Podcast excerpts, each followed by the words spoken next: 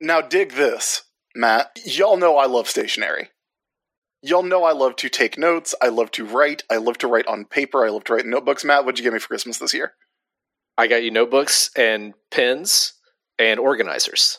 Correct. I love it. Uh, and I find that it genuinely helps me remember things better as opposed to typing them or like putting them on a like a text file or whatever. Actually writing something down physically helps me a lot. It helps me organize my thoughts. It helps me get my work done. And ever since I got my new uh, iPad and I got the Apple Pencil with it, I have been doing that on there, and that's great. The only problem I've had with it, it doesn't quite feel like writing on paper, which I, is a feeling I like. We have the solution to that problem. That's right. Paperlike. as I mentioned at the top of the show, it's a screen protector for your iPad. It uses a proprietary technology called nanodots. With those nanodots, you feel the natural resistance of paper on your iPad screen. It is a paper like feeling on your iPad. So if you're drawing, if you're taking notes, if you're using your iPad like you would a notebook, here's the way for it to really feel natural. And Chris, I know you love that. You you have an iPad, you got a Paperlike, and I'm sure it's it feels just right for you. It does. It feels great to use. Also, Matt, you know I'm very particular about paper. I have yes. specific brands of notebooks that I will and will not use, and Paperlike feels good on the iPad. Uh, they also make accessories for the pencil to make the pencil a little more comfortable to hold.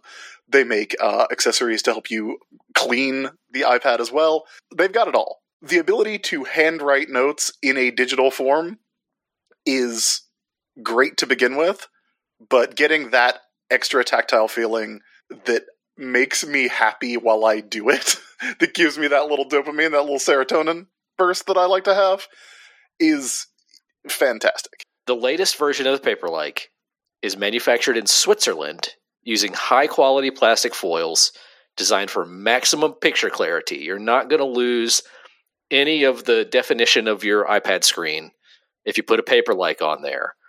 And these foils are developed exclusively for Paperlike products. It also always comes in a set of two, so you have a spare. Look, we know a lot of artists listen to this show. If you're an artist and you're looking for a way to make drawing on your iPad feel a little bit better, this is how you do it. So, to pick up your Paperlike, head over to paperlike.com slash Ajax, click Buy Paperlike, and select your iPad size. From now, right now, until the end of January, Paperlike is also including their Digital Pro Planner bundle at no extra cost for every order placed through the Paperlike store. Plus, shipping is completely free. So if you're ready to do more with your iPad, head over to paperlike.com slash Ajax to get started. Klytus, I'm bored. What plaything can you offer me today?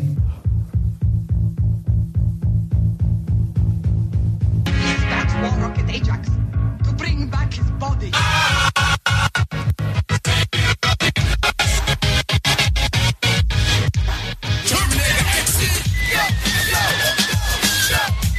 Hello, everybody, and welcome to War Rocket Ajax. This is the internet's most explosive comic book and pop culture podcast, and we are your hosts. My name is Chris Sims. With me, as always, Matt Wilson. Matt, how are you? Chris, I'm doing okay. How are you this fine evening? Hot. wow, what what a difference a couple weeks makes, buddy. You're telling me it was it was snowing and then it was 80 degrees, and there was nothing in between. It's like somebody flipped a switch. Like somebody flipped a switch. It's it's like Lincoln Hawk is here, about to win custody of his son and his truck. it's, it's over the top. It's you got it. expect that one to get you as much as it did, but I'm glad it did. I find the Sylvester Stallone movie over the top very funny. In that is the uh, the movie where he has to compete in an arm wrestling contest to essentially win custody of his son and a truck. Yes, yes, that is the plot of that movie. If you've never seen it, you should. It is wild. And speaking of stories that are wild, Chris, Yes. we are going to get through a chunk of Mark Gruenwald Captain America comics on this week's show. And they they really go out there this time around. We're barreling toward the end of the run and Mark is doing it. Mark is Mark is going for it. He's he's ready to bring you some new guys. Even more new guys in this ersatz reign of the Captain Americas that Mark Gruenwald is doing here at the end of his Captain America run. And you know what we're going to do with these new guys, Matt? We're going to give them a fighting chance. The title that title is said in the comic, and we will talk about it when it happens. I did. I was very excited, as you know. You sent me a screenshot. That's the Texture's Choice Award winner this week. Th- that panel from a Captain America comic from 30 years ago. Uh huh. But before we get to that, Chris, we do have some business to take care of. The first order of business on the show, as it so often is, is thanking our newest Patreon supporters. That's right, Matt. These are the people who go all the way down to 632 Gimmick Street, and you know what they find there. What were what were at the two locations we determined last week? I don't remember. I just remember that it looked like it looked like it was the end for this bit. It One of looked like it was very close to being the. You wanted to be a vacant lot. well, uh, symbolically, because you weren't on that episode. Now I don't. Now I honestly, genuinely don't remember what the what those locations. But Chris, what is it? What is it? Six thirty two. Here's what's weird, because Castle Dracula is is back at the other, like at the, at whatever it was on Halloween, Yeah. and this is Castle Frankenstein. Oh, Gimmick Street runs through Uh huh. Transylvania, Yes. and I don't, where is Castle Frankenstein traditionally meant to be located? Germany. Germany. Okay. Yeah. There. Yeah. And I'll tell you what you can do while you're uh, while you're out there waiting to get into waiting to get into Castle Frankenstein and and see all the sites that there are to see there. Uh, is that you can use an internet enabled device of your choice to log on to patreon.com slash warrocketajax. That's patreon.com slash warrocketajax.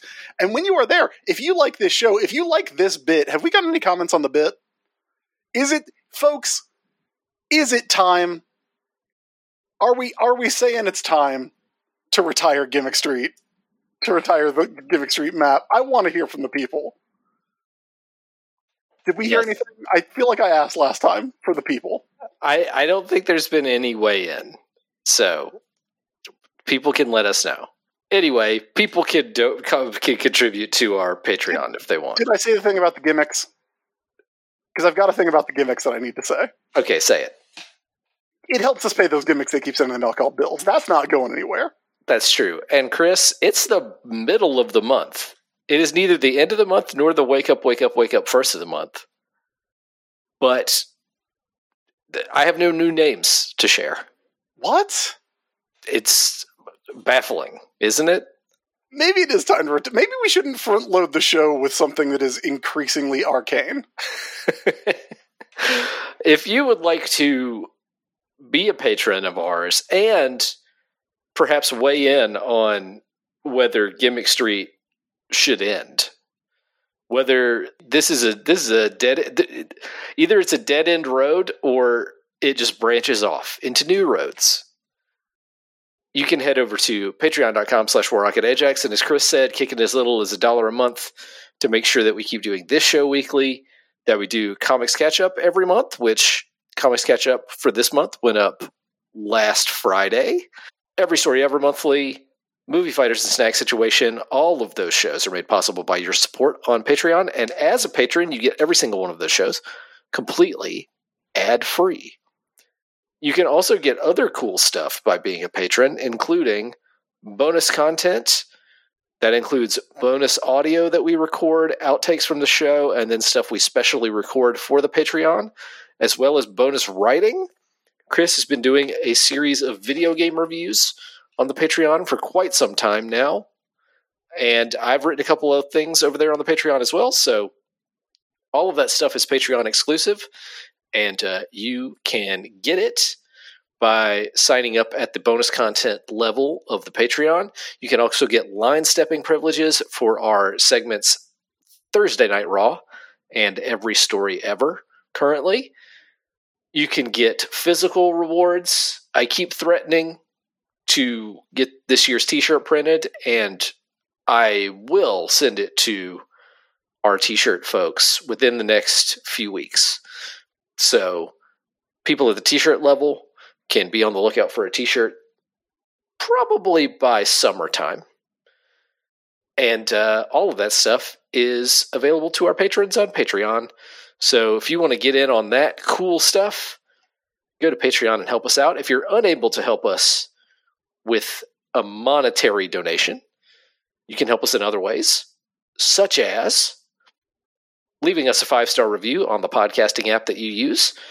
Five stars would help us out a bunch on Apple Podcasts, Google Podcasts, Spotify, or wherever else you get your podcasts. Or you can just spread the word about the show on social media or when you see your friends. With that, Chris, it's time for some checks and recs. What do you say? Let's do it. Chris, what do you have to check in with this week? Well, Matt, I was a little bit late to the show tonight, as you know. Not- Yes. Not Not, for the listeners. This show will go up on time for the listeners. yes, not as late as you threatened, but That's an interesting word to use, Matt. Me being considerate and but while still trying to engage in my community. that's true. Wow. I facetiously used the word threatened. Not as late as you warned. Uh, the unbelievable amount of disrespect that I get. uh, but but slightly later than usual. Yes. Slightly later than usual. Uh, because uh, I was out at a, uh, a community meeting here in uh, beautiful, sunny, 80 degree Minneapolis, Minnesota, uh, where the subject was that they want to uh, reopen the third precinct building. The police precinct building that, if you read this survey that they sent out, you'd have a real hard time understanding what happened to it. Someone was killed, and then there was some unrest that resulted in this building being burned down. hmm It was an interesting uh, exercise in just how great the passive voice is for communicating. Here's the thing the options were not should we rebuild this or should we not rebuild this? It was sh- like, should we rebuild it where it was or like down the street a little bit? And that is a that, that is not a survey of public opinion. That is a confidence game. Yes. So uh, my lovely wife and I went down to let our voices be heard. As we say in every show, the cops are not your friends, and they shouldn't have a place in your neighborhood. That's what I was doing tonight. I was doing a little little civic engagement. A worthwhile use of your time for sure. I think it's important for uh, voices to be heard, um, or at least I used to. I, as you know, I no longer believe in the democratic process. Uh, I am a staunch monarchist. Uh, I do specifically believe that uh, that Sailor Moon should be the eternal god queen of the universe. Um, failing that, it, another benevolent, mon- like god king, god queen, pharaoh, a pharaoh would work. I think.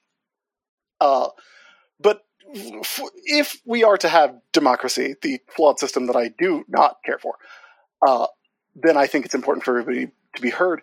I do think it's weird that there were people at this meeting who said things like, I don't know why everyone is angry. Because I feel like there was a lot of news coverage of it, Yeah. Yeah. of the reason everyone is angry. That is one of the few cases where it would be correct to deploy one of my favorite cutting remarks, which is, Are you new? Yeah, it's like, like, are you sure you don't know why people are? Like, I think you do know why people are angry Yeah. if you really stop and think about it. Withering. like maybe why this could be a hot button issue for the community. Withering. Are you new? Yeah. Oof. Who's this clown? What uh, uh but we we both had a nice discussion on the way home of things we are proud that we did not say to another human being in because we are being polite and letting all voices be heard. So uh but don't worry. I did tell them that that cops aren't your friends. Matt, you're my friend. What have you been up to? Well, Chris, this is great news for people who want me to shut up about my Zoop campaign. It's over. Hey, fuck those people. I've spent literally 20 days, 20 straight days, hearing a voice in my head saying, People just want you to shut up about this. If anyone said that to me, that person wouldn't be my fucking friend anymore. I noticed fewer and fewer views on my Instagram stories, and it seemed like less and less people were seeing my tweets. And I don't know if that was because of the algorithm or because people were tired of me talking about it. But if you are one of those people, it's over now. So uh, don't worry about it anymore. If you didn't know that it was going on, sorry, you missed your chance to get my uh, book with artist Rodrigo Vargas, Imposter Syndicate. Uh, the first two issues are are coming out because of the Zoop crowdfunding campaign. Actually, as of this recording, there are a few more hours left in the campaign. But by the time this episode goes up, it'll have ended for several days. We got over nine thousand dollars and somewhere in the neighborhood of three hundred backers. So that's pretty I mean, you good. should- You should, you should say it like Vegeta, like how people used to say it on the internet. People d- used to really like that. Yes, it's more than nine thousand. You're so close, but that's fine. That's it, right? I don't think that has been an actually popular thing to say since uh, since I wore a younger man's clothes. Since Ronda Rousey wore a T-shirt with it on it. Remember when that? was that? That was at a WrestleMania like five years ago. Yikes! Woof! Got to throw that one in the trash. Then yeah. Ronda Anyway, Rousey out here being like, I, I don't think uh, West City happened. When the Saiyans show up, they blow they blow up. A, you know, forget it, Matt. Continue with what you were saying. thank you to everyone who supported the campaign. Know that Rodrigo is working on all the page layouts now for the rest of the art on the book, and uh, I'm going to take a look at those, make sure that everything is on the right track, and then he'll he'll finish those layouts. And then we have been discussing with a colorist about getting the book uh, colored uh, by him. His name's Antonio Ramos, and then it will be done. And certainly, my hope is to have it to everybody by the end of the year. Uh, if not, maybe even a little earlier, depending on how long printing and all of that stake takes. But uh, it really has been great to see all this support for the campaign and to hit a stretch goal and to to do so well. So uh, thanks to everybody, and one more time, sorry if uh, I annoyed you by talking about it while the campaign was happening a lot because it was the only thing I tweeted about, and now I can not tweet anymore, which is nice because that's a thing I don't want to do, Chris. As as you shouldn't. Yeah, that's my that's my go-to advice for anyone anymore. Don't tweet. Yeah. Chris, it's time to make some recommendations. What do you have to recommend? Matt, I would like to recommend uh, a video game to the Hmm. people. As you know, uh, as you specifically know, I play a lot of video games. yes, we had a conversation this week about, hey, do you play all the games you buy? And you definitively said yes, and I believe you. I I do. I don't. I like. I'll I'll get to all of them eventually. I am a person who like I go through real dry spells where I don't play a game for months. I don't play any games for months, and I am in one of those dry spells right now. Um, I'm waiting for God of War to go on sale. But yeah, yeah. That's that's legitimate. I'll play a game again someday. Now is not the time for Matt Wilson to have fun. No. You're just gonna watch uh watch TV shows on Max. Maxwell? The the streaming Maxwell, service? I'm gonna On, start on Maxwell Jacob Friedman, the streaming service, yes. Yeah. buddy. Anyway, um, I have talked often. You, you and I have both actually talked often about Vampire Survivors and how much we have enjoyed it. Yeah. Uh, and I am kind of like in the context of this piece that I've been working on about Persona Five. Uh, like I am kind of increasingly of the uh, the opinion that Vampire Survivors, sh- like, is kind of the perfect video game. Like, it's kind of perfect in a in a specific way that It's- I appreciate. It's especially perfect for this moment in video gaming. Yeah, yeah. Yeah. I I saw there's a review of it on Steam that just says great game for people with ADHD, and it's like, yeah, a million percent true. Actually, the only problem is I do eventually run out of Vampire Survivors to play. Uh, there's only so much content that exists in any one game. Fortunately for me, uh, the good people at the Humble Bundle uh, had a sale uh, or I think it was actually just a, a, a bundle that you could get um, on uh, survivors likes, which I guess is I guess that's that's the term for them. I guess there is a word now. That's the new Souls like. A survivor's like, yeah. Well, because there's more of these than I knew about. Apparently, that's a very popular genre of game, and I suspect that that's because they're. It's easy to make one, which does not necessarily mean th- that it's easy to make a good one. Like Mo- Vampire Survivors, of all the ones that I've played, is far and away the best, and I I can't put my finger on exactly why, but something about it, like everything works really well in Vampire Survivors.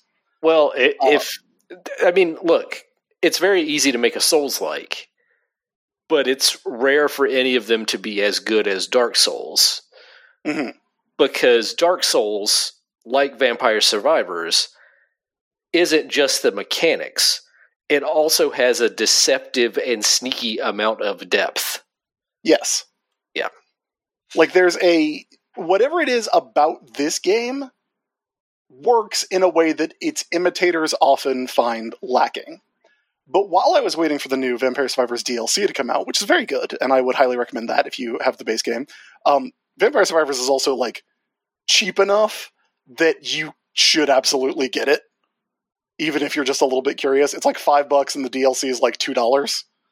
Uh, And, for, and so- the mobile version is free. Oh wow, yeah. Uh, you should definitely get it. Uh, but while I was waiting for the DLC to come out, the one that kept my attention more than anything else was one that has what feels like a very similarly Castlevania inspired, if not aesthetics, ethos, and that is Scarlet Tower.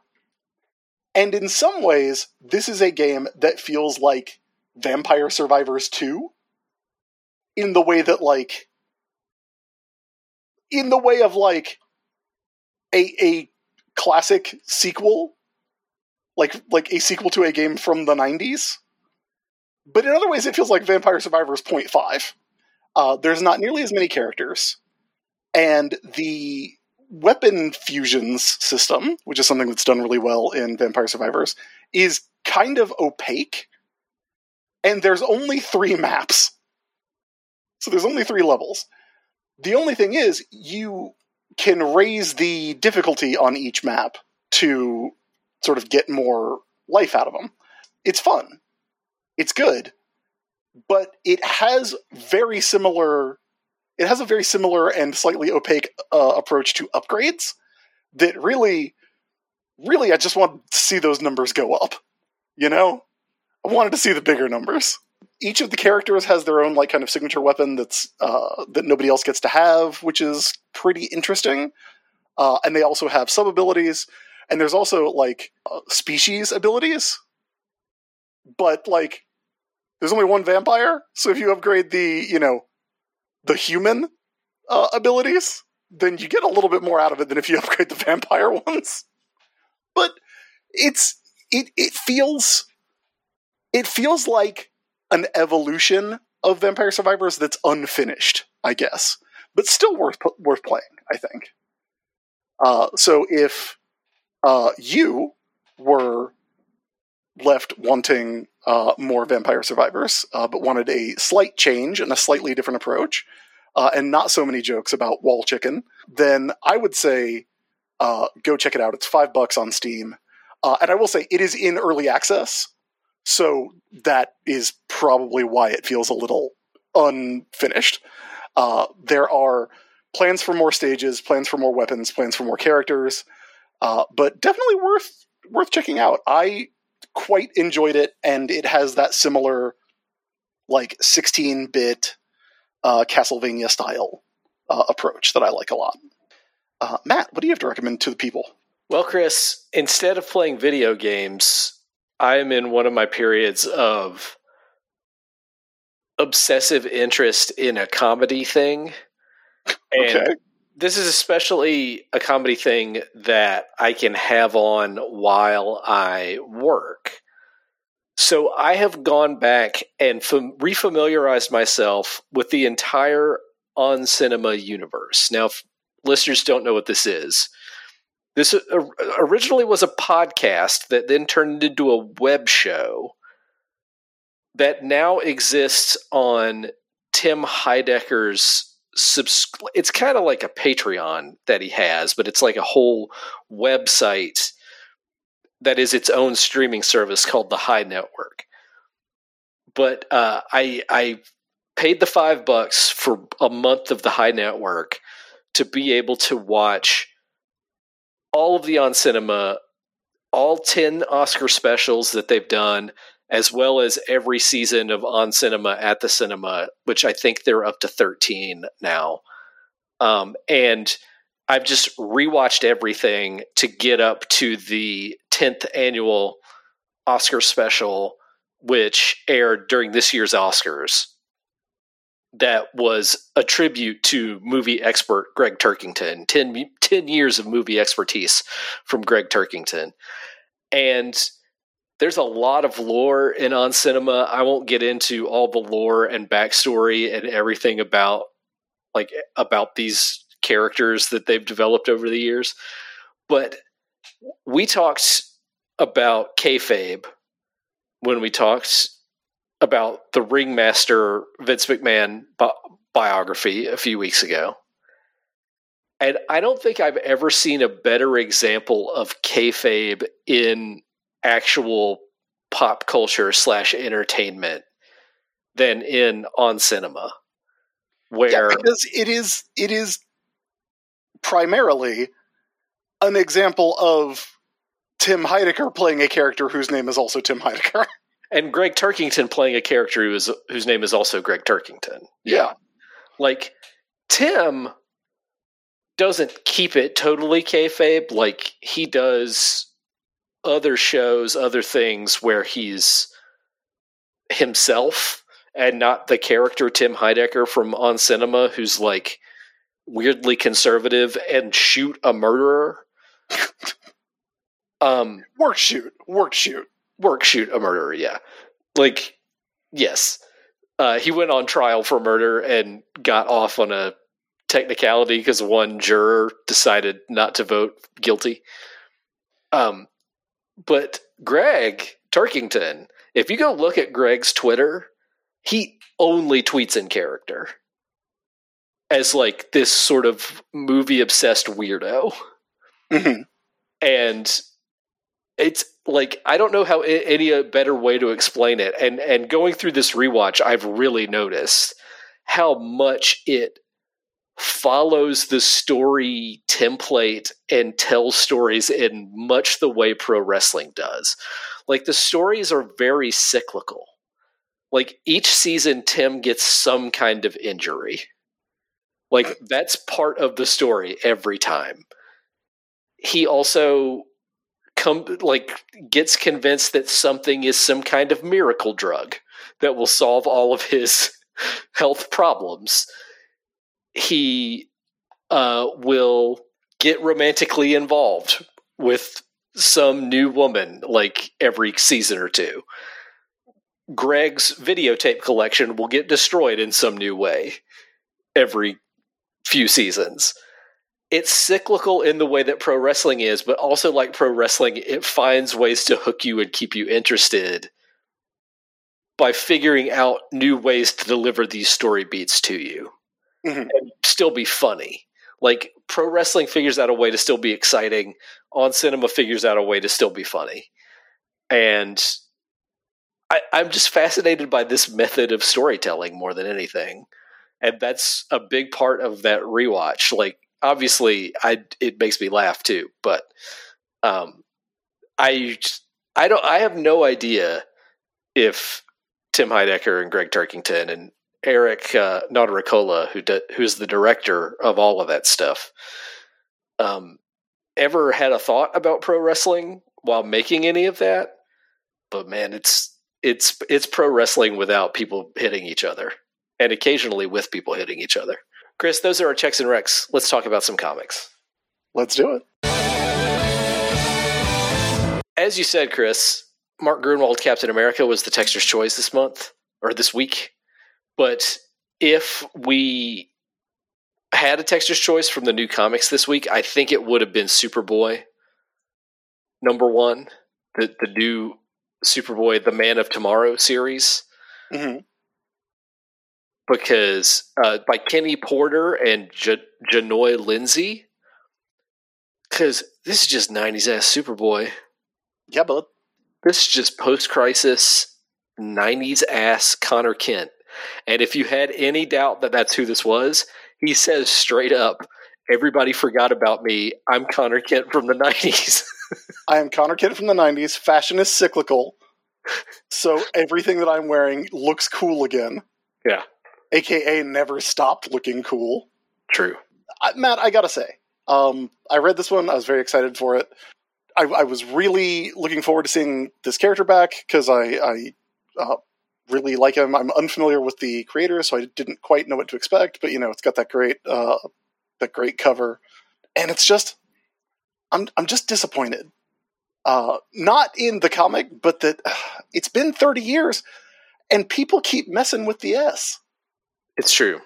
Don't They do. mess with the S. I really wish they'd stop messing with the S. I wish that there could be like some kind of awareness campaign where maybe someone could wear a cool jacket and underneath the jacket it could say don't mess with the S.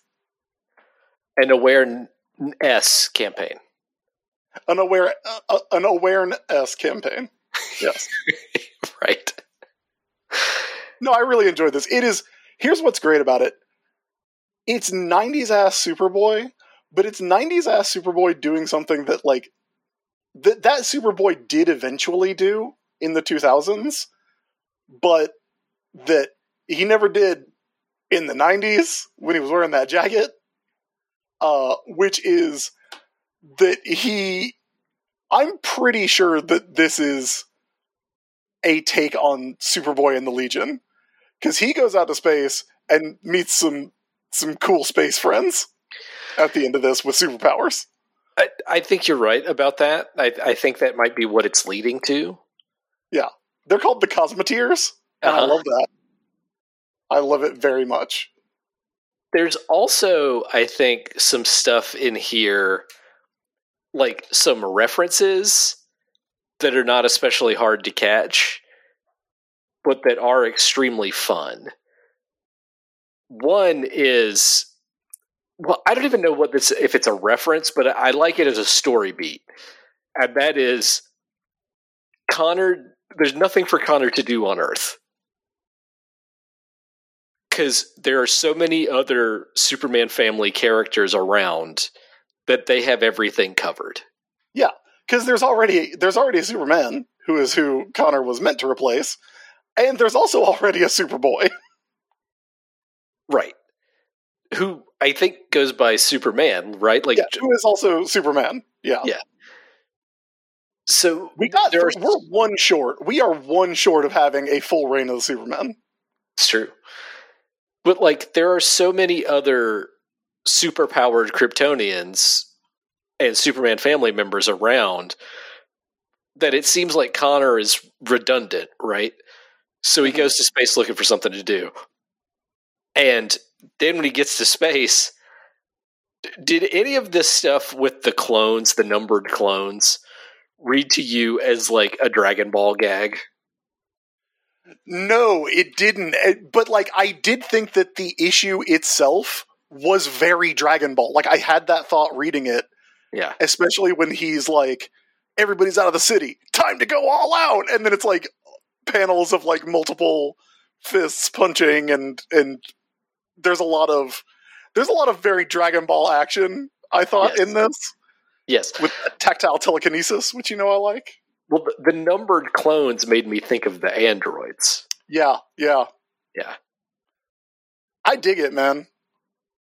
Uh, and they're all based on Earth superheroes, even though it's not really explained who they're supposed to be modeled after. But uh, it's it's a hoot. It, I I had a lot of fun reading this Superboy comic.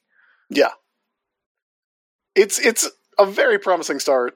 And if you are listening to this, odds are you probably like comic books from the 90s and enjoy their feelings and aesthetics.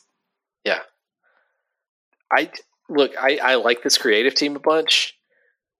I do have to say, y'all could y'all could uh, get Tom Grummett to draw some stuff too.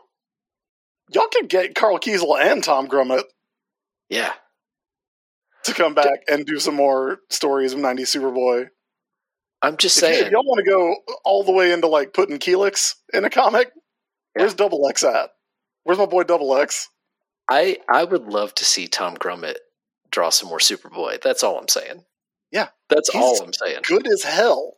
Next up, we were going to talk about Superman Lost, the book by uh, the dude, the absolute king, priest, and Carlo Pagulayan, in which Superman gets sucked into a black hole, into a singularity Mhm. that takes him to the far, far reaches of space. And uh, in this issue, he gets picked up by some like intergalactic. I I don't know what these alien I think they're characters are supposed to be. Scavengers. Yeah, I. I guess that's what they are. And they're like, "Hey, you're from the third planet from a sun, right? Here, it, it's probably this one. We'll drop you off here. You're going to pay us, right?" but what Superman actually gets dropped off on is like an absolutely ruined planet. And I will say this: this kind of confused me a little bit. I really thought that that was setting up this series to be like Superman's going to fix this planet, right? Mhm. But that's not what happens. I thought what was going to happen was it was the reveal was going to be that this actually was Earth in the distant future Hmm. because it's full of humans or human-looking people anyway. Uh, at, at first, look alien because they're wearing like respirators and stuff. But yeah, yeah, they're human-looking people. but when we see one like just hanging out, he's just a guy, and you know that they talk about how the world was you know divided and destroyed, and and the people couldn't like unite and and fix it. And Superman's like, you know, if y'all work together, you could probably make things better. And uh, when talk about cutting remarks, the dude goes, "Is that how it works on your planet?" And Superman's like, "All right, all right, all right, I'll leave then. I can just leave if you're going to be like that. If you're going to be a dick about it." Yeah, he just leaves. And and literally, what the guy says, his name is uh, Victor. By the way, His name is Victor, and Superman's like, "Oh, that's a common name on my planet." He's like, "No, no, no. Your translator is translating it. I'm the winner, like, because I won, And Superman's like, oh, okay, you're the Victor. Got it. Yeah. Which is a pretty good. That's priest as hell. no shit. So so Victor tells Superman like just go find your home. There's nothing you can do here. And literally the last line of the book is our problems are too big for you. As Superman is leaving. And if Superman doesn't come back to this planet, I'll be shocked. Yeah, I I would be as well, but I I I have a trust of Priest to not pull a must there be a Superman on us. Mm-hmm. Yeah, yeah. Because we know that Superman gets back to Earth, but that he was gone for like relative time, like 20 years. Yeah. And at this point, he doesn't know how long he was out in space. So it's I think there's I mean there's still a lot of story to come. In That's true. This is issue 2 of either 6 or 10. So there is much oh 10 2 of 10 so there's there is much more story to come. I hope i hope clark fixes this whole planet. That's that's my hope. One last book we're going to talk about chris is fantastic four number six. Legacy number 699 so 700 is coming this is the follow-up to the previous issue in which the dna of the fantastic four got mirrored and they thought they got rid of every semblance of that mirroring, but there was still a little bit of bacteria. And so it overtakes a lake, and the Fantastic Four has to figure out how to get rid of this bacteria that is quickly spreading throughout the central United States. And the way that they decide that they're going to do this, Chris, is by blocking out the sun for three days.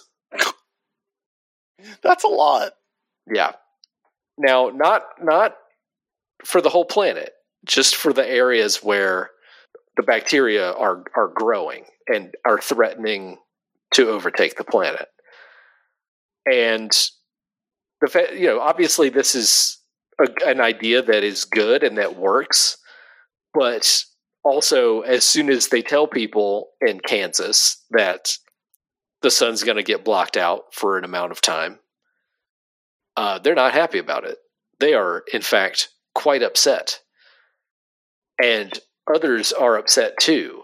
And especially in the wake of what we've seen, there's a big public distrust of the Fantastic Four. So by the end of this issue, uh, that distrust has grown even more, where Johnny and Sue are essentially fugitives by the end of it. I really like where Ryan North and Ivan Coelho are taking the Fantastic Four in this run. Oh, actually, this issue is by uh, Ivan Fiorelli instead of Ivan Coelho. But very fun stuff, very good. And I think this is the only comic I've ever seen that involves a lengthy explanation of psychologist Carl Jung's uh, synchronicitat theory. Uh huh and a truck called the Fantastic 4x4. See that see you lost me. And then you got me back. I'm just kidding. I like the work of uh, of Carl Jung just fine. As everyone knows, I love Persona 5.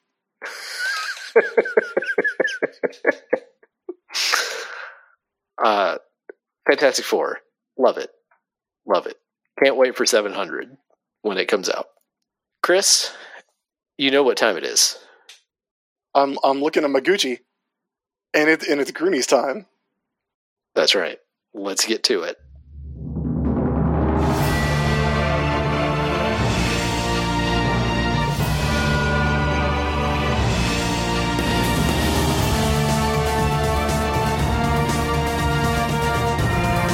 Captain America number 432. Published in October 1994. Chris, this is one of two issues, and only two issues, to feature Captain America in this padded costume on the cover. uh huh. it showed up quickly, and it was quickly dropped. well, Yes, but as we will see next time, it's it's not. We are not moving on. We are we're evolving. We're changing. That's- Life is finding a way. Right. This is the this is the second evolution before the third evolution to come. Yeah. Uh, this is Fighting Chance Book Eight. The blurb on the cover says Cap's condition has taken a turn for the worse, and the wicked Baron Zemo wants to finish Cap for good. Uh, on the cover, Captain America is jumping up above uh, all of uh, Baron Zemo's like plastic guard men. And in the corner, it says, The story that will change Cap forever continues. Matt, I'm going to say it. Okay. I think Fighting Chance is good hmm in its way. In in certain ways, Fighting Chance is good. It's not bad. It's perfectly, at minimum, it is perfectly acceptable comics most of the time. Yes. It as I said last time, it reminds me the most of the early parts of the Gruenwald run in this later part of the run because it is separate stories that are still interconnected in specific particular ways. Yes. And the Serpent Society is all over it. True. That said, there's some real overpromising in these cover blurbs. You're, you're not joking about that. Also, if you were going to put anything on this cover, it should have been what is on the splash page, which is a bunch of tiny babies with guns trying to kill Captain America. Yes. So we we pick up where we left off the previous issue, where all of Baron Zemo's adopted children are pointing guns at Captain America and saying, "We hate Captain America," while Baron Zemo and his wife Heike uh, sit and say, "This is what our children want. We haven't brainwashed them. We simply told them about you, Captain America." and you know you think i'm a liar and that i hit these kids but i don't this is just what these children want Here's why it's so hard for me to say things like fighting chance is good, or at least fighting chance is not bad. Because it like it is whack in a, in a lot of ways. And one of them is that like Baron Zemo has all these kids for, who were with like abusive parents and and Cap's like, "Hey kids, don't you want to go home?" And they're like, "No." And Cap's like, "Uh, okay, but but do you really though?" And they're like, "No." it's weird. It's a weird approach. yeah and even by the end of this the kids are still like i don't want to go back to my abusive parents and so cap has to be like i'll find you a different home Cap goes, "Yeah, yeah. Um, I'll uh, I'll I'll just get you in good homes. How about that?" And then all the kids are like, "Okay." And then like Cap's like, "Well, I got all those kids into into good homes." The end. like like it's just that easy And it's like, man, like I like okay, I guess if I can suspend my belief and believe in the fucking armadillo or whatever, I can I can believe that that Cap can get all these kids taken care of in the in the foster care system and it's all going to be okay. But man, it's it's a pretty whack problem for Cap to have to solve. Yes. So the kids shoot at Captain America. He deflects their shots with his shield. Diamondback takes off running, and ultimately, Di- the Captain America gets dumped through a trap door. Well, Uh, he he tries to deflect the shots with the shield, but he doesn't because uh, Baron Zemo is like, "LOL, I was just playing. I'm not going to give my kids guns with bullets in them, you fucking idiot." Which is honestly a pretty funny move from Baron Zemo. True. Uh, Diamondback runs into one of the plastoids, and she's going to have to fight them. Meanwhile, we catch up with Cathy Webster, who is hitchhiking from Texas, where she is, to Mexico because she wants to find Dr. Wentworth the scientist who gave her her powers and also brainwashed her into hating men. Because as you pointed out last time, Chris, Dr. Wentworth is 1000% Superia. Yeah, I I nailed that one. you sure did. Uh, it's not played as a reveal though, really, because I feel like it, like it's not said at all in what we read last time. But then like she's like, "Oh yeah, that's Superia," and so I don't know if Gruenwald expected it to be more obvious because I clocked it, but I assumed there was going to be a reveal. Well, it's I- it's a weird it's a weird moment where Kathy just knows her as Dr. Wentworth. But as soon as Diamondback sees her, she's like, that's Superia. Because she, she's not hiding her identity in any way. Yeah, she puts her She costume back on in this episode too, or this issue, which is Yeah. wild. Like, she's wearing a pair of glasses, but otherwise she's just outwardly superior. So Diamondback knows who she is, like, instantly and says, yeah, yeah, yeah, that's Superia. Also, Heike is continually talking about how she has an appointment that she's got to get to later that day. So Captain America is supposed to be in a pit at the bottom of a pit, but he's not there because he grabbed a chain and is holding on to it uh, just at just underneath the trap door. And some of the plastoids go looking for him. He hops out and starts fighting them, and then he starts attacking them with all his new little gadgets that he has in his pouch costume. Mhm. And the funniest thing about this fight to me is that Cap hasn't tested any of these gadgets. So he's just pulling them out of the pouches and being like, what's this do? he does not seem to know what they are. Yeah, he just trusted Fabian to like go nuts. like, literally at one point, he throws like a, a, a- what I don't know what that thing is, like a bolo at, at one of the plastoids. And he's like, so that's what those do. Yeah. that's Which, so funny. Cap, you gotta, you gotta read the manual, man. Like, try this stuff out. More seventy years old than in this moment. Yeah, this is classic James Bond Q stuff. Where like you got to test out the gadgets before you use them. Yes, come, come, In the field. Publicity. Come, come. Finally, he he dumps a chandelier on the plastoids to incapacitate them. Diamondback gets stuck inside of one of these guys and Yep. cannot get out. Yes, which is is extremely funny. There are several bits of these issues that I made screen caps of were balloons. uh, and and one of them involves uh, this situation. Uh, when when Free Spirit shows up and sees this and says, "What in the world? A costumed woman stuck inside a big naked clay man?" Superia and Free Spirit arrive at roughly the same time. Free Spirit standing outside the castle, getting into her costume.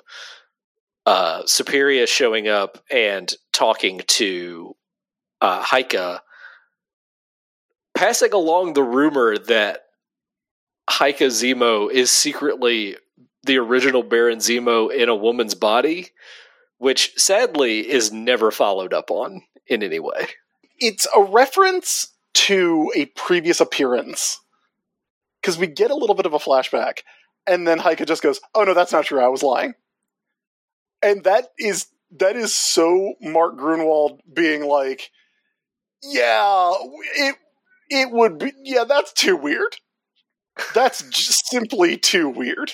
Captain America also gets stuck inside a plastoid.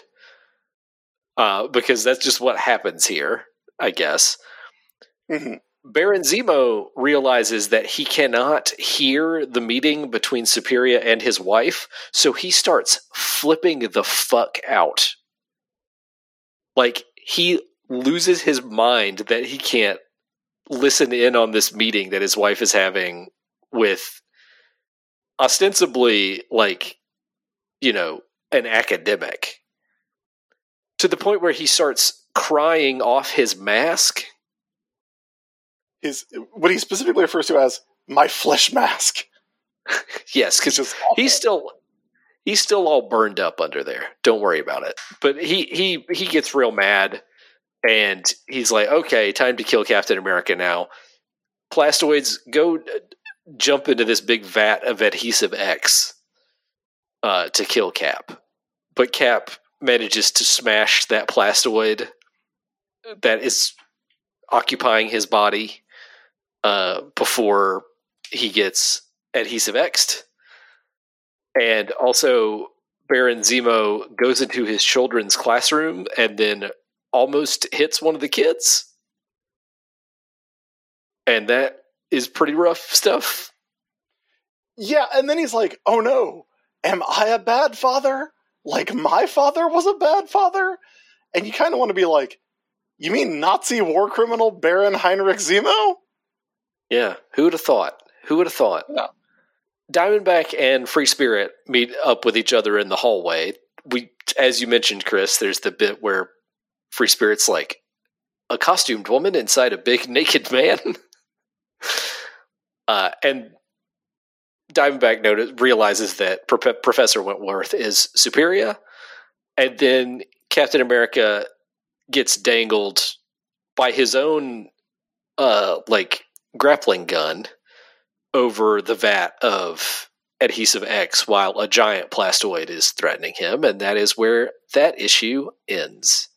Captain America 433 has Free Spirit and Captain America in the clutches of a giant plastoid.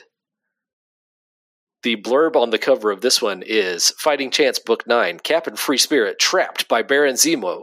The final fate of Diamondback. You better not miss this issue. And then in the corner it says, You're not a comic fan if you don't read this book. I mean, I agree. I mean, that's why we read it. We're, we're Yeah. the true fans. We're the only true comic fans. There is so much real estate taken up on this cover because that little yeah. corner box is massive and like has so much air in it.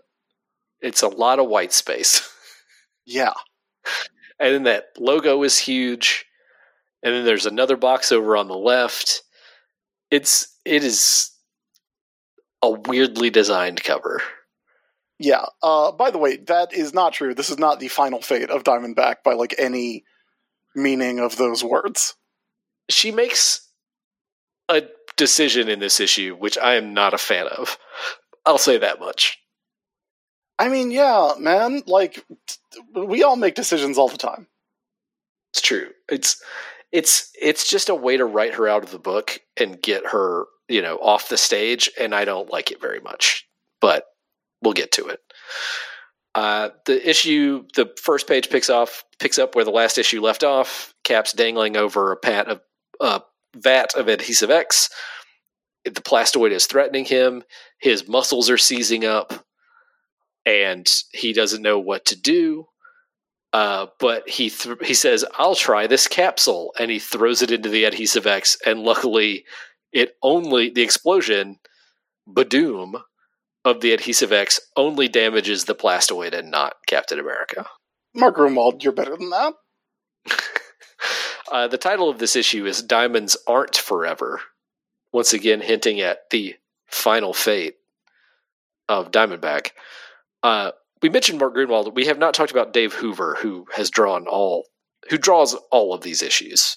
Uh, by the way, Superia is in her costume. Free Spirit and Diamondback are about to attack her and Heike, but then they fall through a trap door. Superia and Heike do at the behest of Baron Zemo. Uh, we get a great uh, bit of dialogue uh, here uh, from Heike that says, "One of my husband's many trap doors." uh, and I did send that to AC. Like, this is why I am not in charge of home decor. So that leaves Diamondback and Free Spirit trying to figure out what to do. And Diamondback's like, let's go find Captain America. And Free Spirit says, no, I'm going after Professor Wentworth because I'm just here to get revenge on her. And uh, Diamondback's like, no, no, no, we should stick together. And Free Spirit says, I appreciate the concern, but I'm a big girl now. which leads Diamondback to think, was I ever y- that young and cocky? Yeah, I was. Free Spirit goes looking for Professor Wentworth slash Superia, but ends up finding Captain America. And Captain America's first words to her are, You have me at a disadvantage, ma'am. Which is very funny. Yeah. She explains to Captain America her origin very quickly. And he immediately says, You convinced me you're not with Baron Zemo. So uh, let's let's get going and try to find Diamondback. Uh, they are attacked by a big plastoid monster, and they knock him out. In the meanwhile, uh, Baron Zemo uh, straps both his wife and Superia to like racks, like torture devices, in uh, his dungeon that he has here. And he's like, Heike, you've betrayed me. And she's like, No, I didn't. I was just telling this lady what I thought she wanted to hear so that we could, like, take advantage of her and get what we needed from her and then use it together. All my ambition blows, uh, flows from you, Helmut. And he finally releases her from the the rack, leaving Superia in there for Diamondback to find. And Superia's like, look, you got to let me out of here, Diamondback. I know what you did. I know you killed Snapdragon. Outwardly, Diamondback's like, how do you know? Inwardly, Diamondback's like, yeah, I really killed her. So Superior starts trying to make a deal where she's like, listen, we both know you're a murderer. The way that you can make restitution for that is if you come and work for me. And to her credit, Diamondback's like, yeah, that doesn't make any sense. Actually, like that is that's nonsense. What you're saying right now. But then Superia starts like making her case, where she's like, "Listen, Captain America is never actually gonna like marry you. You're not gonna stay with him. He needs a woman who's like completely morally unstained, completely perfect. So, like, you know, uh, none of this is ever going to work. You're not going to accept his values. And if you come and work for me, maybe I'll give him a cure for his health problem. And Diamondback goes, How do you know about his health problems? And Superia doesn't go like, Oh, g- gotcha. Gotcha. like, I didn't. I just took a guess because he's wearing that weird suit of armor. Uh, she's like, oh, yeah, yeah, yeah. I, I remember when I had his blood that one time because I had him in a tube and I was going to turn him into a lady. Yeah, I analyzed that blood and I saw that it was breaking down. So Diamondback that convinces Diamondback. Diamondback is like, so if I join up with Superia, I could save Captain America's life. All right, here's what we're gonna do. I'll work for you for a few months, and if if it works out the way you said, if you give me a cure that works, I'll I'll finish out Snapdragon's contract, which is for like four years. Yeah, she has a, she has a four year contract. Which, uh, first of all, good for Snapdragon. You love to see it. Uh-huh. Uh, love to see love to see a freelancer getting a staff job. But also, I love this about Mark Gruenwald's comics, Matt. You know that. You know that I love it, and I say this with nothing but the utmost love. Why is so much of it about contracts? Why is so much of it about like business plans? Why do criminals have contracts? Yeah, you know. I mean, wouldn't you? But okay, I If- mean, Matt, if- how it works in the world of imposter syndicate. I mean, yes, that is true. There is a contract in Imposter Syndicate, but in Imposter Syndicate, there there's a legal system where by which breach of contract could be enforced. Mhm. What court are they going to go to if Snapdragon breaks their contract? They're going to go to villain court. Like, you know how there's wrestler court? Uh-huh. They're going to go to villain court. That makes as much sense as anything. So ultimately, Diamondback agrees to this proposal from Superia to work for her. And so they leave together. After Free Spirit tries to fight Superia and take her down, but uh, Diamondback just hits her right in the back of the head while she's trying to like kick at Superia. Mhm. Also, Baron Zemo puts his real mask on. That kind of weird lavender. His, his weird little lavender uh, ski mask that he likes to Yeah. wear. yeah. Because he's like, this is real. And I'm going to take down Captain America. Because cause he made me mad. But in the end, Captain America doesn't knock Baron Zemo off of a walkway into a bunch of Adhesive X, but Baron Zemo falls into a vat of Adhesive X. Uh, while because Captain America can't hold him because of his muscle problems. Muscle problems is a very fun way of saying it. Yes. And then Heike jumps in after him. hmm The end question mark? Uh, no. The answer is no. The answer is no. And I kind of love that the answer is no. Like, Mark Gruenwald is a better writer than just having uh, Captain America be like, oh man, I hope this thing I got in my pocket works. Oh, it does. Great. Like, that's good. That's excellent stuff there. Um, and here's why he's a better writer than that because of what happens in the next issue with this particular storyline. Yes. So let's move on to Captain America number 434, Fighting Chance Book 10. The Serpent Society steps in, but who or what is Jack Flag?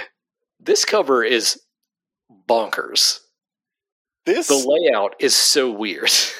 this cover is bad, and Jack Flag is bad. Captain Jack America. Flag is a character that like I was like, oh man, Jack Flag, that's an underappreciated character. And like then he showed up in Guardians of the Galaxy and I was like really happy. Um but I was wrong. That was incorrect. Jack Flag was not an underappreciated character. Jack Flag just sucked. Jack Flag is the central figure. He's right in the middle. He's got on his fucking grifter mask. He, he has a grifter mask, one of those masks that like don't work at all No. in real No. life. Uh, he's got red, white, and blue hair. And a costume that I can't even start to describe. Yeah, which it doesn't even this isn't even what it actually looks like cuz in in the book when he shows up I guess he's got that jacket on, but then under the jacket he also just has a shirt with an American flag on it. Yeah. The jacket looks like a smoking jacket. I don't It's a pretty Do you like I kind of like the jacket. It's short sleeve, uh-huh. double breasted. It it's it looks like a half kimono.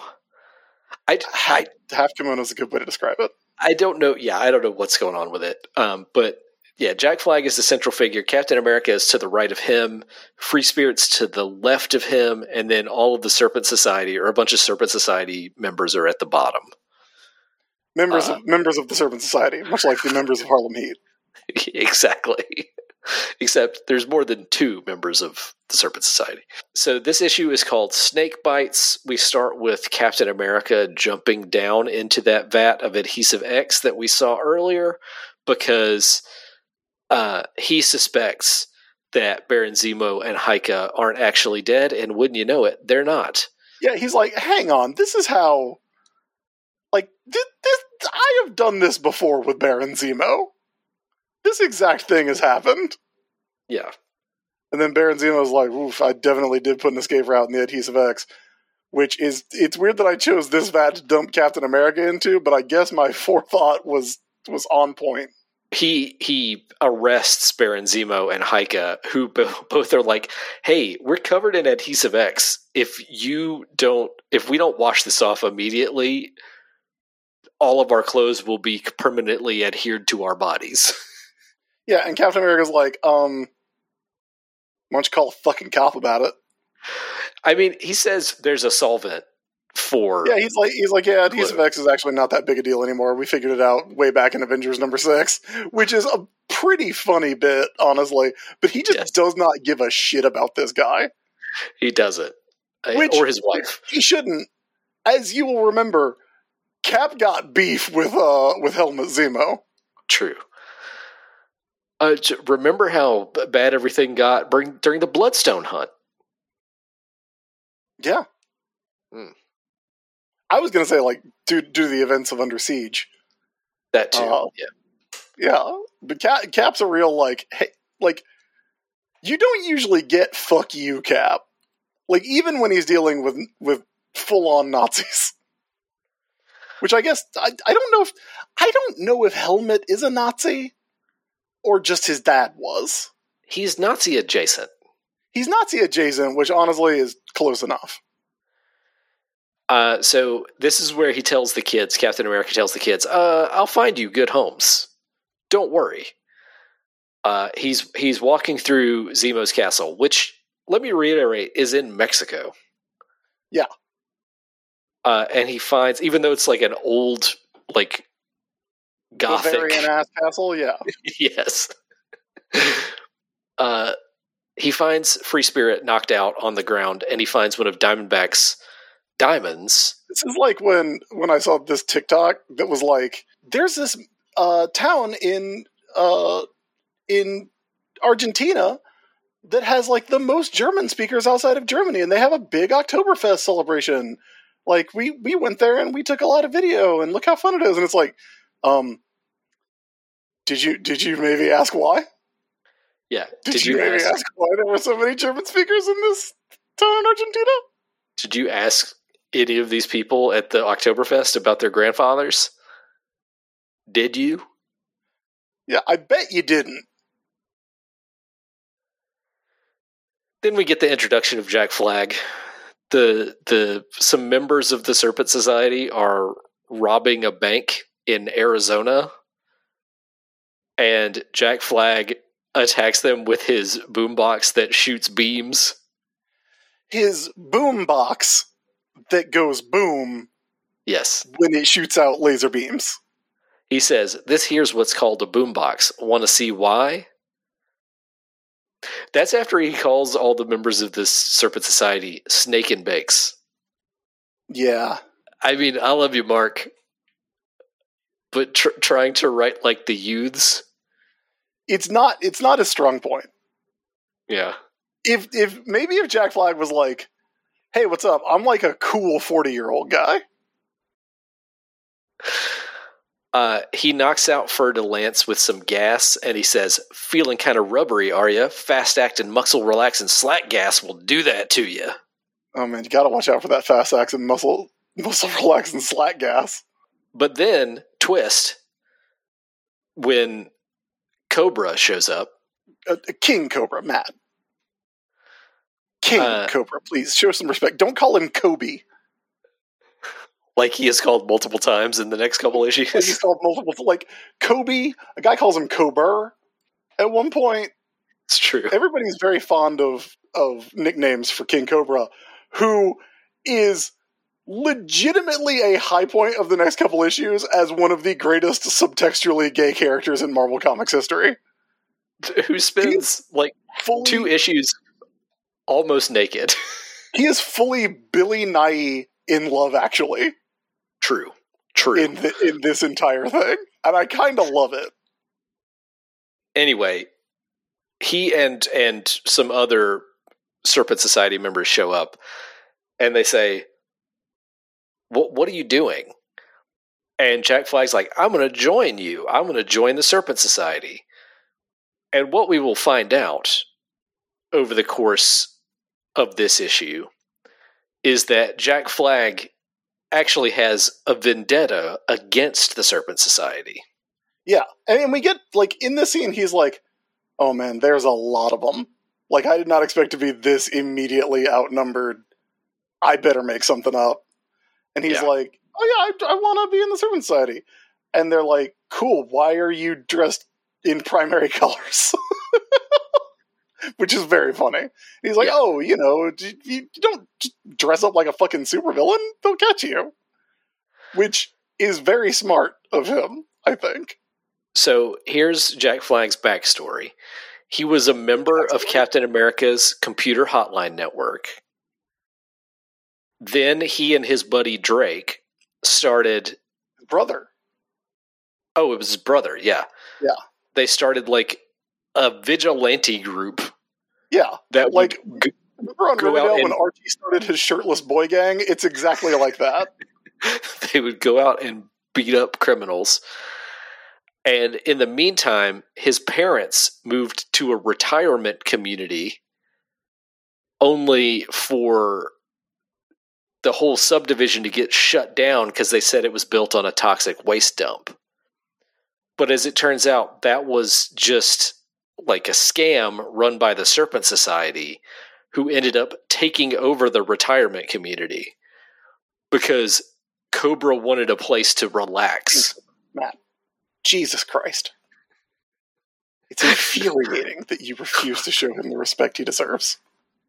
That's literally why they took over this retirement community because they wanted a place to relax.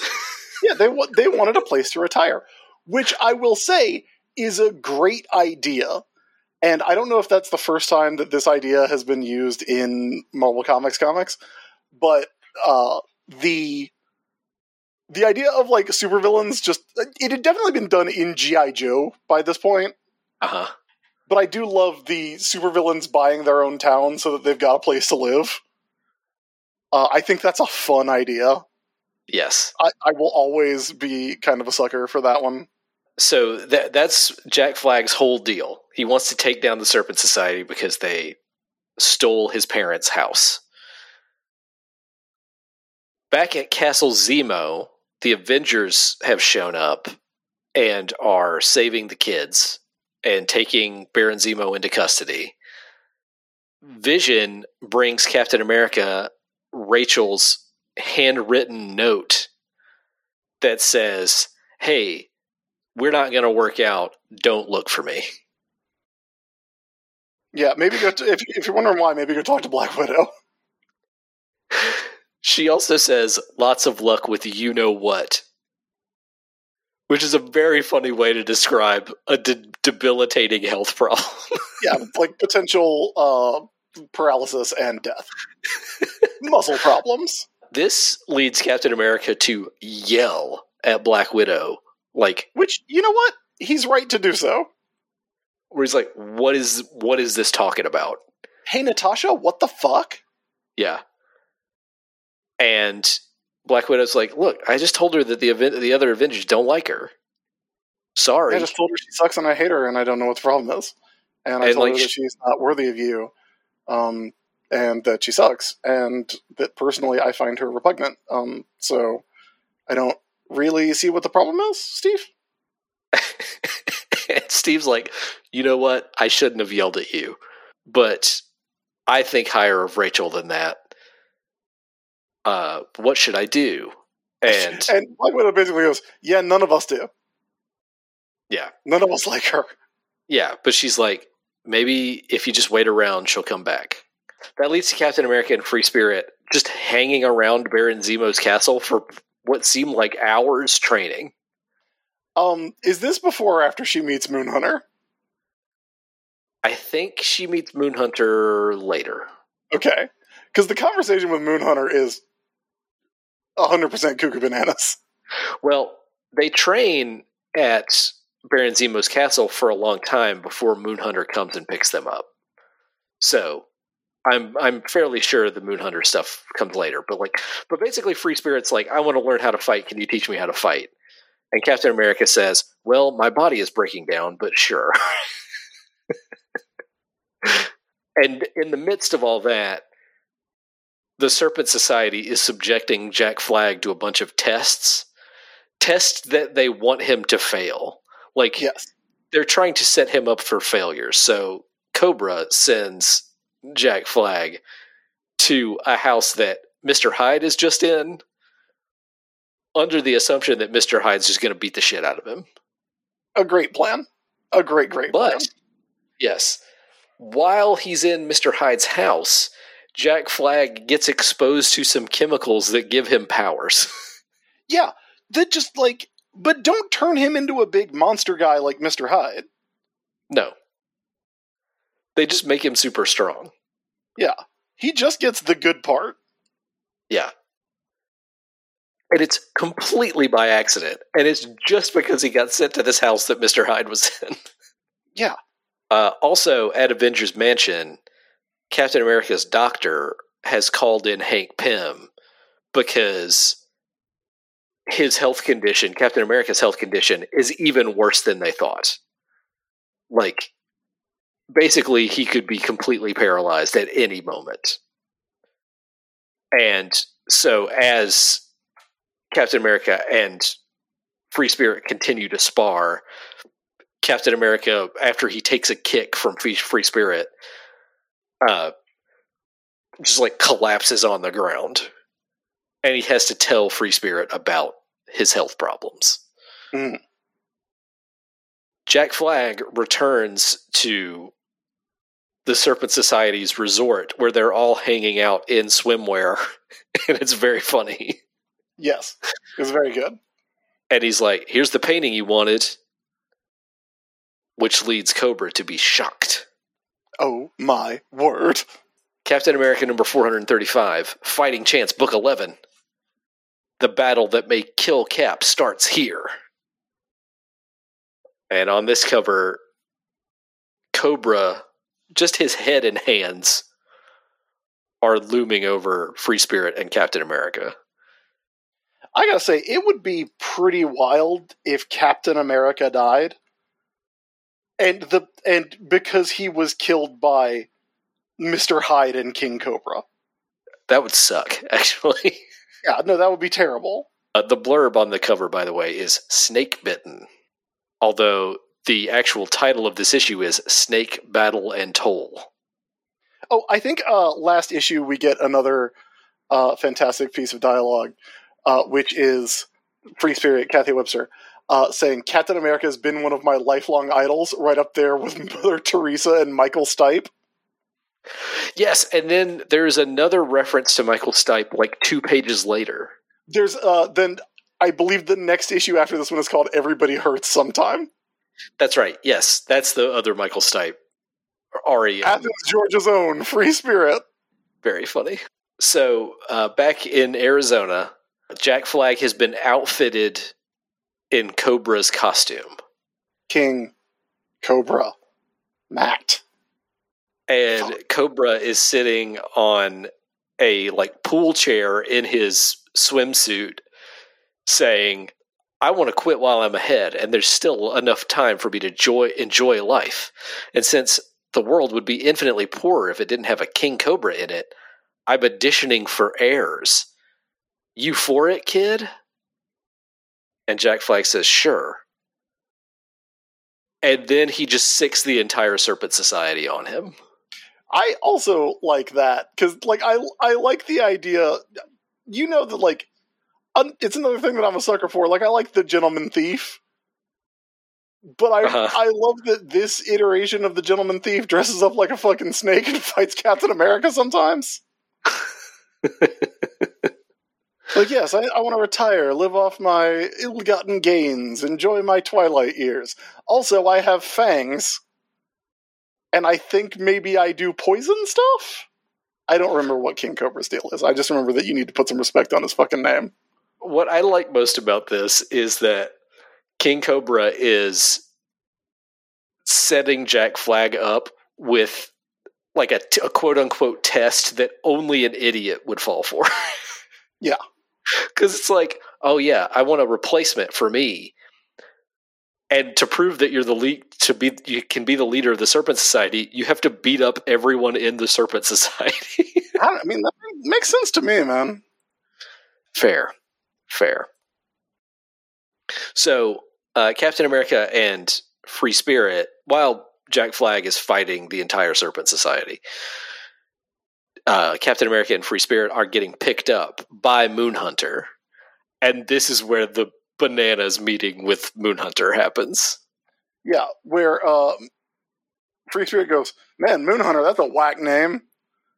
And Moonhunter goes, oh, I'm like part Native American, which makes it a totally normal name. And in fact, Free Spirit would also be a totally normal name. which, all right, sure. sure. Captain America decides to check his messages, and once he gets on the plane, and he wants to see if there's anything in there about Diamondback because he is seeing Diamondback's head in the clouds, like Mufasa. He's looking out the window of the plane and he's seeing Diamondback's face in the clouds. But he's not getting any message from Diamondback. He is instead finding out about Klaus Voorhees, alias King Cobra, sighted in Sandhaven, Arizona. So he tells Moonhunter, let's book it to Arizona. Meanwhile, in Arizona, King Cobra gets a phone call letting him know that Mr. Hyde is on the way, is like on the property.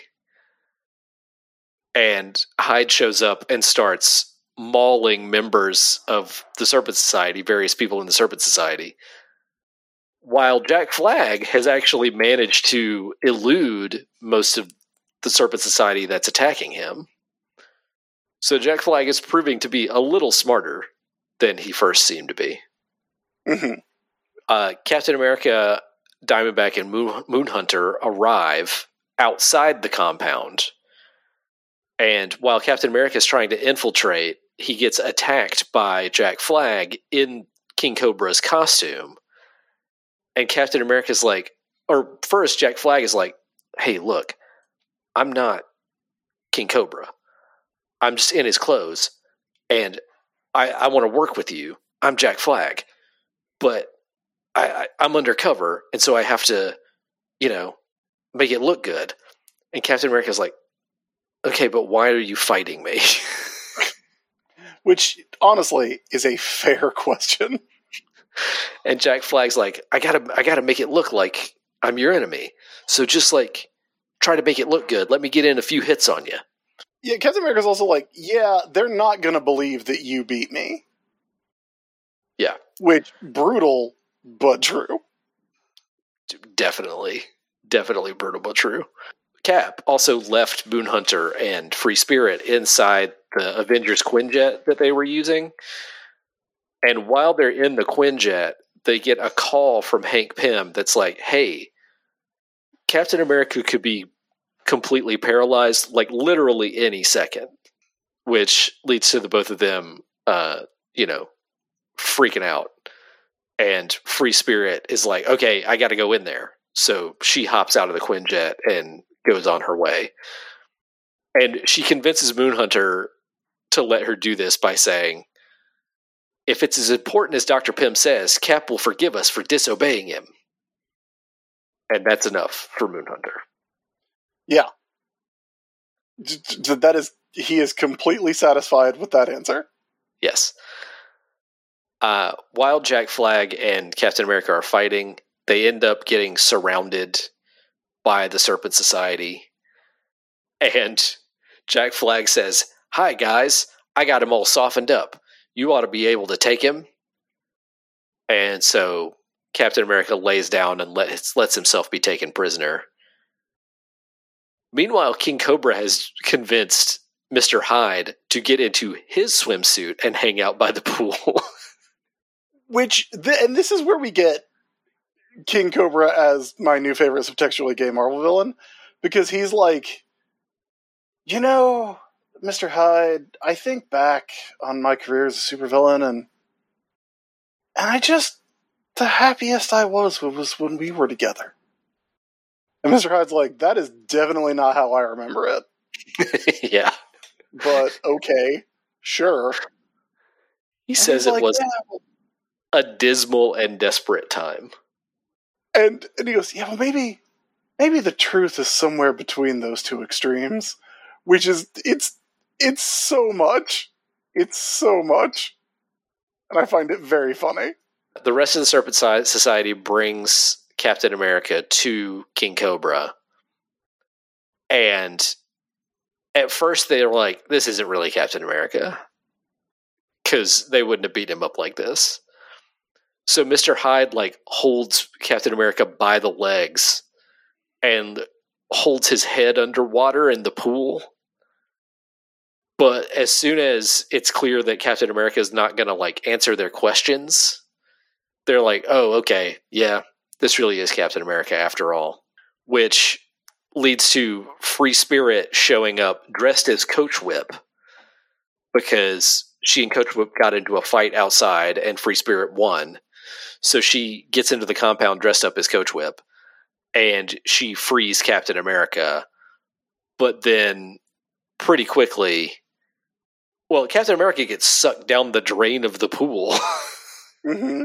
into a hole, which leaves Jack Flag. getting sucked into holes. It's true. King Cobra and Mr. Hyde follow through the hole in the pool, and Jack Flag and Free Spirit are surrounded by the rest of the Serpent Society at the end of the issue. Captain America 436, Fighting Chance No More. Finished. Captain America is laid on the ground with a snake in his hand. Like an actual rattlesnake. Yeah. And you're right. The, the title of this issue is Everybody Hurts Sometime. Our second REM reference so far. Do you love it? I love it. Gotta love it. Uh, he gets Captain America on the splash page here. Splash for real. He gets washed out of a big pipe into the desert. And he is quickly followed by Cobra and Mr. Hyde. And so Captain America is now in the desert fighting a nearly nude Cobra and Mr. Hyde. Oh, it's great. It's great. Cap also finds his battle vest in the pipe, which leads him to say, in a thought balloon, Now I've got a fighting chance to. Matt, he did it. He did it. He, he, said, he said it. That's the name of the story. But as soon as he says that, Mr. Hyde grabs him by the ankle and like throws him across the desert. And uh, he's getting beaten pretty bad by these two guys. Yeah. By the way, um, it does say on the cover, "Fighting Chance No More." This is this is chapter twelve of Fighting Chance. It is not the last part of Fighting Chance. Well, there's an epilogue. There's an epilogue that doesn't actually epilogue anything. Yeah. Instead of fighting the entire Serpent Society, Jack Flag and Free Spirit decide that they're going to escape by jumping on a diving board over the fence, which I think is super good. Pretty great, honestly. Hank Pym and Captain America's doctor show up in an Avengers ship looking for Captain America. Free Spirit and Jack Flag see the ship in the sky, while Captain America continues to get beaten ever more thoroughly by Mr. Hyde and Cobra, who are also now mad at each other. Like, Mr. Hyde ends up taking Cobra out of the fight by Would Binding you, Matt, his hand. we're not going to have a lot more opportunities to talk about him. uh Could you please, just one time, for me, g- just say his correct name? Cobra. No, King Cobra. thank you. Free Spirit and Jack Flag are trying to escape. I don't even know which Serpent Society member this is with the big tail and the laser gun. that could be so many of them. I know. He ultimately gets stopped by Giant Man. And so Giant Man meets up with Jack Flag and Free Spirit. Uh, Captain America is basically only saved by his vest from certain death at the hands of King Cobra, who is like trying to choke him to death. Yeah, this becomes Inspector Gadget. and I do not mean that in a kind way. No, it's a little goofy. I, I mean, I think it's on purpose, but it's a little goofy. I, I mean, b- by the end of it, Captain America is like, you can't have your gimmick vest do everything for you. I've got to get up and walk out of the desert myself. I can't, I gotta walk down Gimmick Street by myself. Yes. Eventually, he he doesn't pass out because he's still conscious, but he lays down on the ground and comes face to face with the rattlesnake from the cover. Uh, that's like menacing him. Would you, would you do me a favor and every time you say the word rattlesnake, would you drop in the glass break? I'll try. Okay, thank you. Then he sees the Statue of Liberty, Uh huh. who tries to convince him to give up and die. Captain America, throughout the Mark Gruenwald run, hallucinates a lot. It's true. And a lot of his hallucinations involve him talking to the Statue of Liberty, which is, I, I guess I do understand why that would be the case. Well, that whole issue was it 400 where it was one big hallucination of him like meeting Uncle Sam and stuff. Yeah. Uh, he hallucinates the Statue of Liberty that then turns into a skeleton that he, he takes off the Statue of Liberty's dress, and if you've ever wondered what she's uh, got under there, bones. bones. Um, then he sees Bucky, who also says, "Hey, just die already." And then it cuts to an hour later, where Hank Pym has found Cap, and he says, "Blast you, Cap! Why did you have to do this? Why did you have to exert yourself past the point of treatment? Even if I can save your foolish life, there'll be nothing I can do to restore your body anymore. You'll live out your days unable to move." And that's the end of that issue. Yeah, so it's so we've got the reign of the Superman, and we've also got uh, uh, Batman getting his back broken, Yeah, it's it's Reign of the Superman and Knightfall all in one story. but with Jack Flag. That's right. Captain America number 437, Fighting Chance Epilogue, While I Lay Dying, has Captain America in the middle of the cover. He is also to the left on like a gurney on life support. And also on this cover, although some of them are obscured by the logo, are MODOK, Bucky. I can't tell who two of those characters are under the logo. Red oh. Skull, Batroc, Black Panther, Namor. I see Iron Man. I see Thor. There's an AIM guy. Falcon is on here. Under the logo, it's there's a lady with big glasses. Well, she's hat. got she's got like big hair and a mask, and it looks kind of like Medusa, but I'm sure it's Oh. not Medusa. Oh, oh, in the upper right, that's Diamondback. That's oh, that's supposed to be Diamondback. I mean, yeah, she's got the undercut. Yeah, okay. Yeah, I'm looking really under the A, like under the AME. In Captain Oh, yeah. I have no I, I have no idea who that is. because yeah, because it's not maybe Sharon, but Sharon didn't wear glasses. It's I not don't know. It's it's pretty hard to tell who some of these characters are. Yeah, Uh, but it's supposed to be it's like one of those Spider-Man drawings where he sees everyone he ever knew. Yeah. it's supposed to be one of those things. Uh, so that's what's going on there.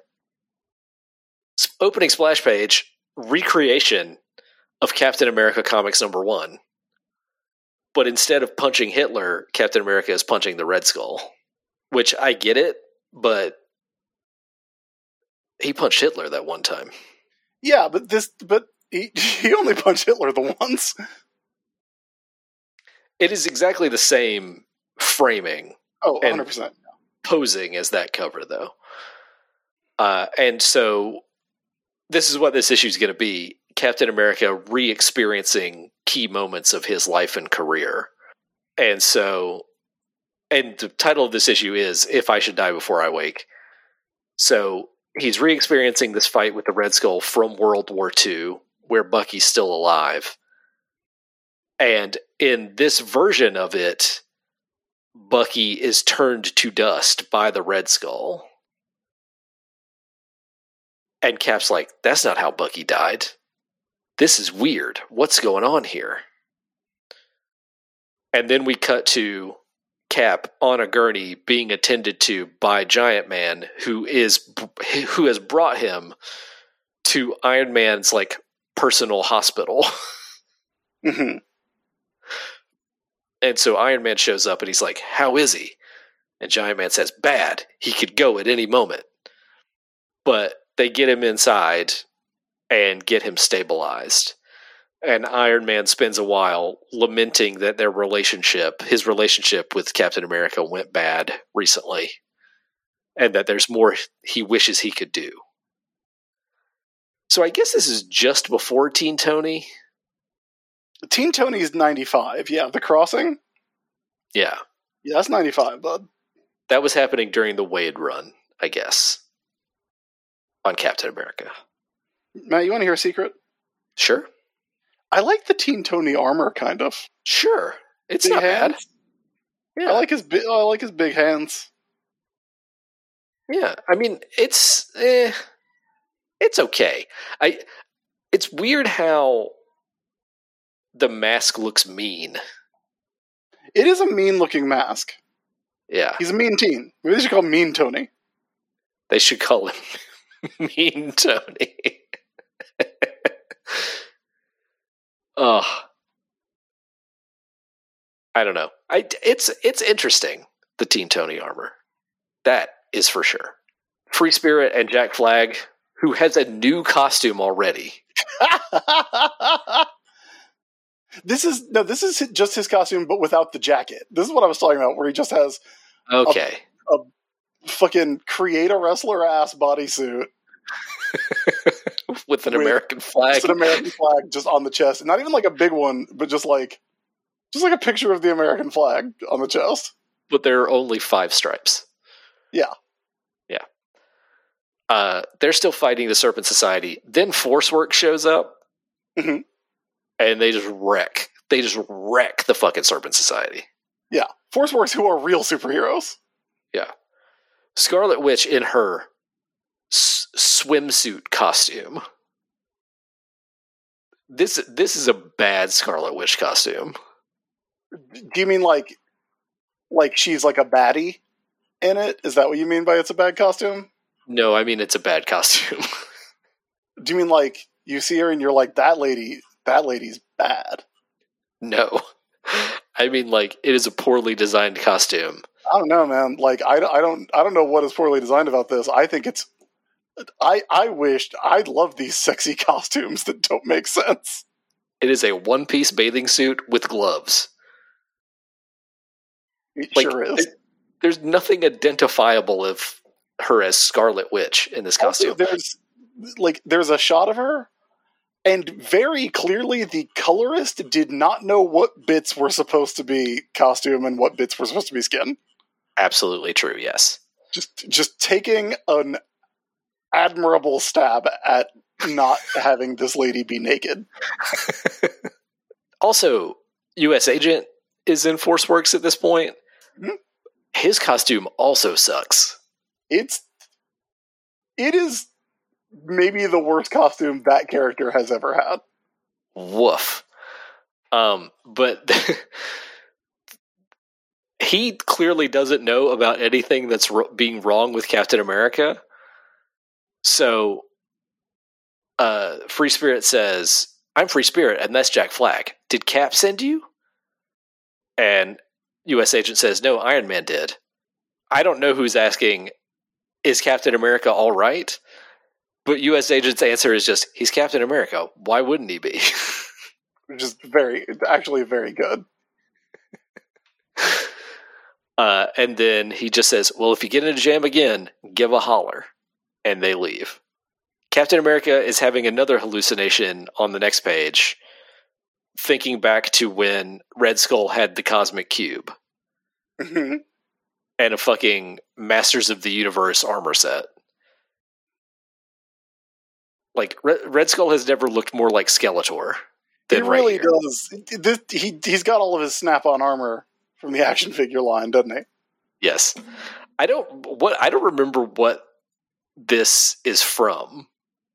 Like what story this is, where Red Skull had the cosmic cube. I don't know, but, But- the cosmic cube is also like tiny in his hand.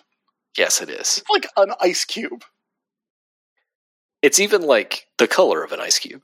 But Captain America's whole plan here is to just make sure that Red Skull doesn't close his hand around the cosmic cube. It's like it's like how in uh in the Avengers movie they were like, no, you gotta snap your fingers to use the Infinity Gauntlet. When it's like, no, that was just kind of a metaphor in Yes. the original story. It's like you know he could do it as easily as snapping his fingers.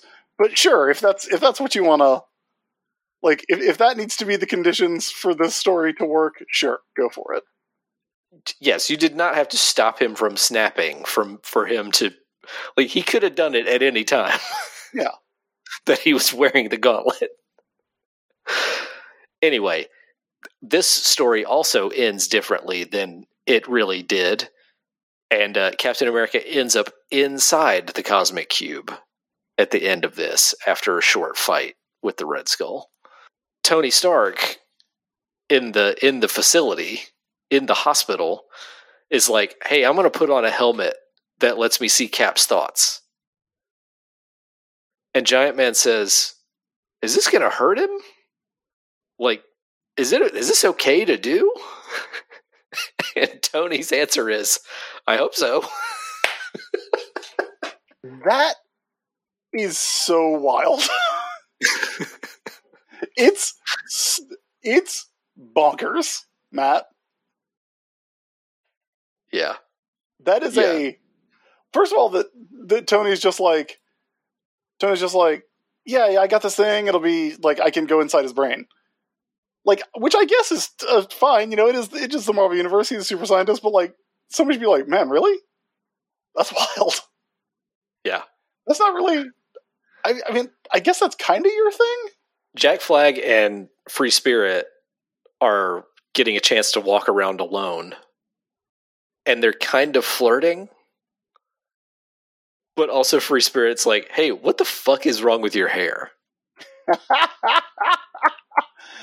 I, Jack Flag, that hair is is improbable, but also very forward thinking. It looks like a popsicle. It does look exactly like a rocket pop. Yeah. that is that is actually true. Yes. Uh Captain America is having another flashback to that time that the Red Skull died. Where they b- both turned into old men and fought each other until the Red Skull died. That was a good one. Yeah. And this one ends exactly like it did in the comic. But then the Statue of Liberty shows up again. And the Statue of Liberty is like, "Oh, hey, look, the Red Skull's dead. You're you're great. You can die now. Your life's work is done." Yeah, and Cap goes, "Hang on, he comes back. like he comes back in a in in a body clone for me. Like I I can't just let this one go, guys. And the Statue of Liberty's like, "Nah, I don't think that happens." That's fine. And as she continues to try to convince him, Iron Man bursts through the scene and carries Cap away. And that leads to Captain America on the table opening his eyes. And he's like, Hey, I'm awake, but I can't move. I'm totally comatose or totally paralyzed. and uh, and Giant Man's like, yeah, um, I don't think you're ever gonna move again. So that's what's up. That's how Captain America ends. So kind of a bummer. There is one last page where Arnim Zola is telling Red Skull, "Hey, that thing that's happening to Captain America right now, that's going to happen to you too because you're in his body, like a version of his body." Yeah. Which could not feel more like.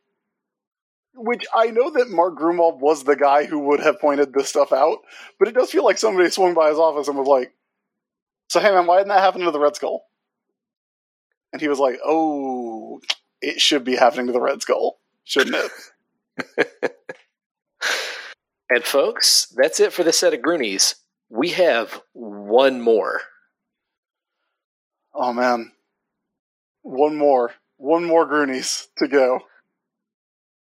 One more Groonies till we're done. We are heading towards the crossroads, That's right. It, and I'm it gonna is miss everybody. same, same. Um, w- we have six more issues to get through uh, before the end of the Mark Gruenwald Captain America run. So once we get through Blaze of Glory and uh, a few more issues, we'll be done.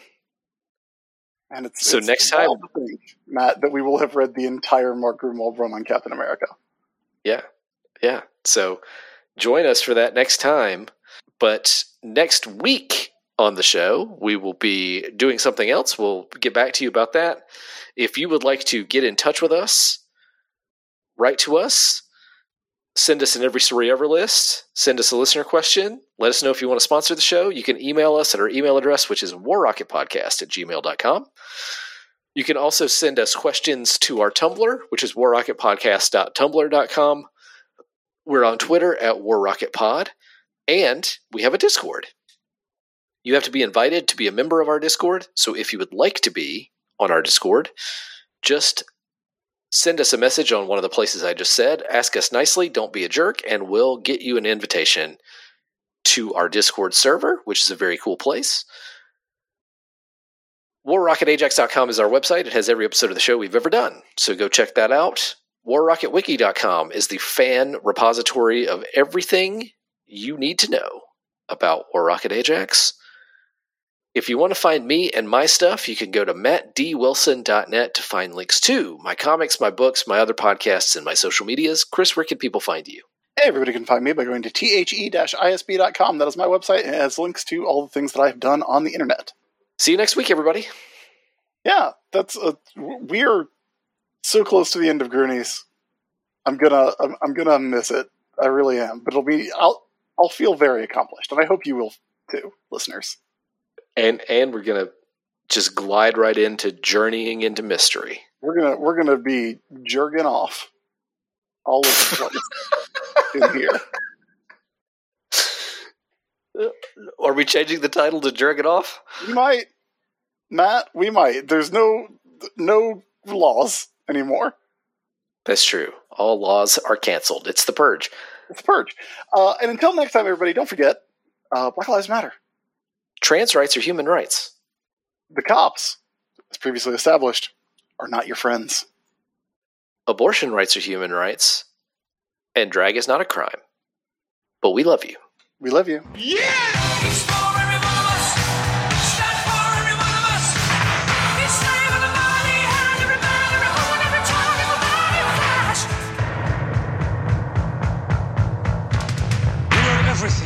Flash. Hail Flash! From this day on,